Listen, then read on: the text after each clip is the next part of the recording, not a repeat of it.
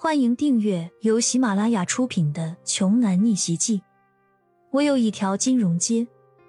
作者：山楂冰糖，由丹丹在发呆和创作实验室的小伙伴们为你完美演绎。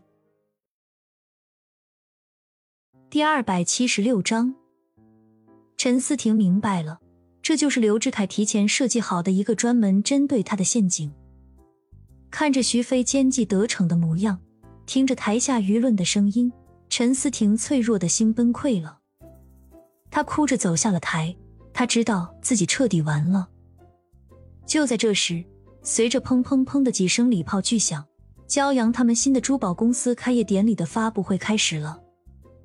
只听郭青站在对面的主席台上，拿着话筒说：“碧水轩珠宝的开业仪式正式开始。”记者们彻底懵了。今天是怎么回事？上演真假美猴王的戏份吗？先是出现一个冒充天域珠宝代言的过气女明星，紧接着又冒出来一个新开业的珠宝公司，而且居然还是玉石协会会长亲临主持发布会，可见这个新公司的实力非同一般。今天的行业新闻还真的是大有看头啊！郭庆会长接着又说。有请陈思婷小姐到我们这边来。都怪我们没有说清楚，您是我们公司的代言人。陈思婷居然代言了碧水轩珠宝公司，恐怕就连他自己也是刚刚才知道的。两家公司分庭抗礼，这其中的火药味很显然就不言而喻了。现场的记者们一个个都笑得合不拢嘴，今天的收获真是太丰厚了。这些相关新闻一定就能很快冲上热搜的。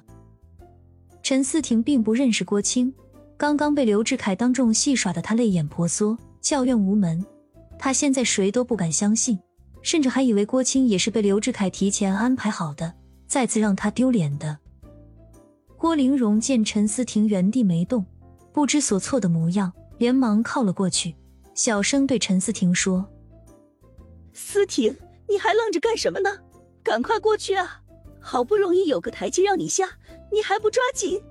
蓉姐，万一，万一他也是耍我的，怎么办？一朝被蛇咬，十年怕井绳。郭玲蓉也是一脸的无可奈何，回答道：“不管对方是不是在耍你，至少总比你现在的情况要好吧？而且对方当着所有人的面，直接说出了你的名字，我看应该是真的。”再赌一把，郭玲蓉分析的很有道理。不管是真是假，现在最关键的是得让陈思婷先摆脱现在的窘境再说。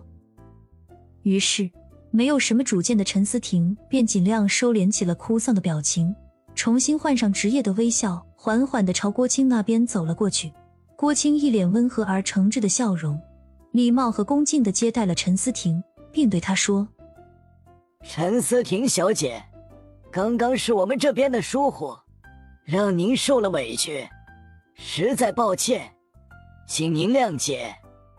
您可以先到后台补补妆，休息一下。徐飞看到陈思婷竟然这么容易的就摆脱了困境，幽怨的看了一眼刘志凯，以表达自己心中的强烈不满。刘志凯却对徐飞笑了笑，安慰他说：“放心。”对面的不过就是一个小破公司而已，翻不起什么大浪的。这个时候，记者们开始一个接着一个的问题狂轰乱炸了起来。刘少，请问您对这家新开业的碧水轩珠宝公司作何评价？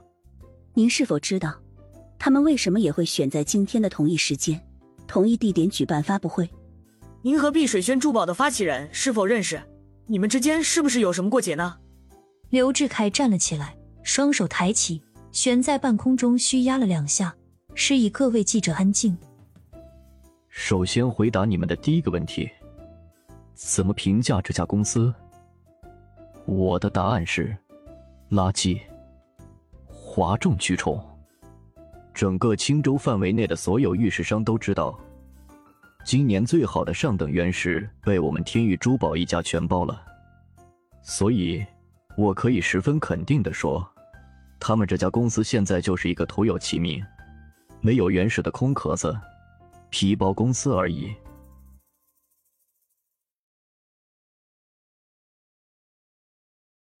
本集播讲完毕，想听更多精彩内容，欢迎关注“丹丹在发呆”。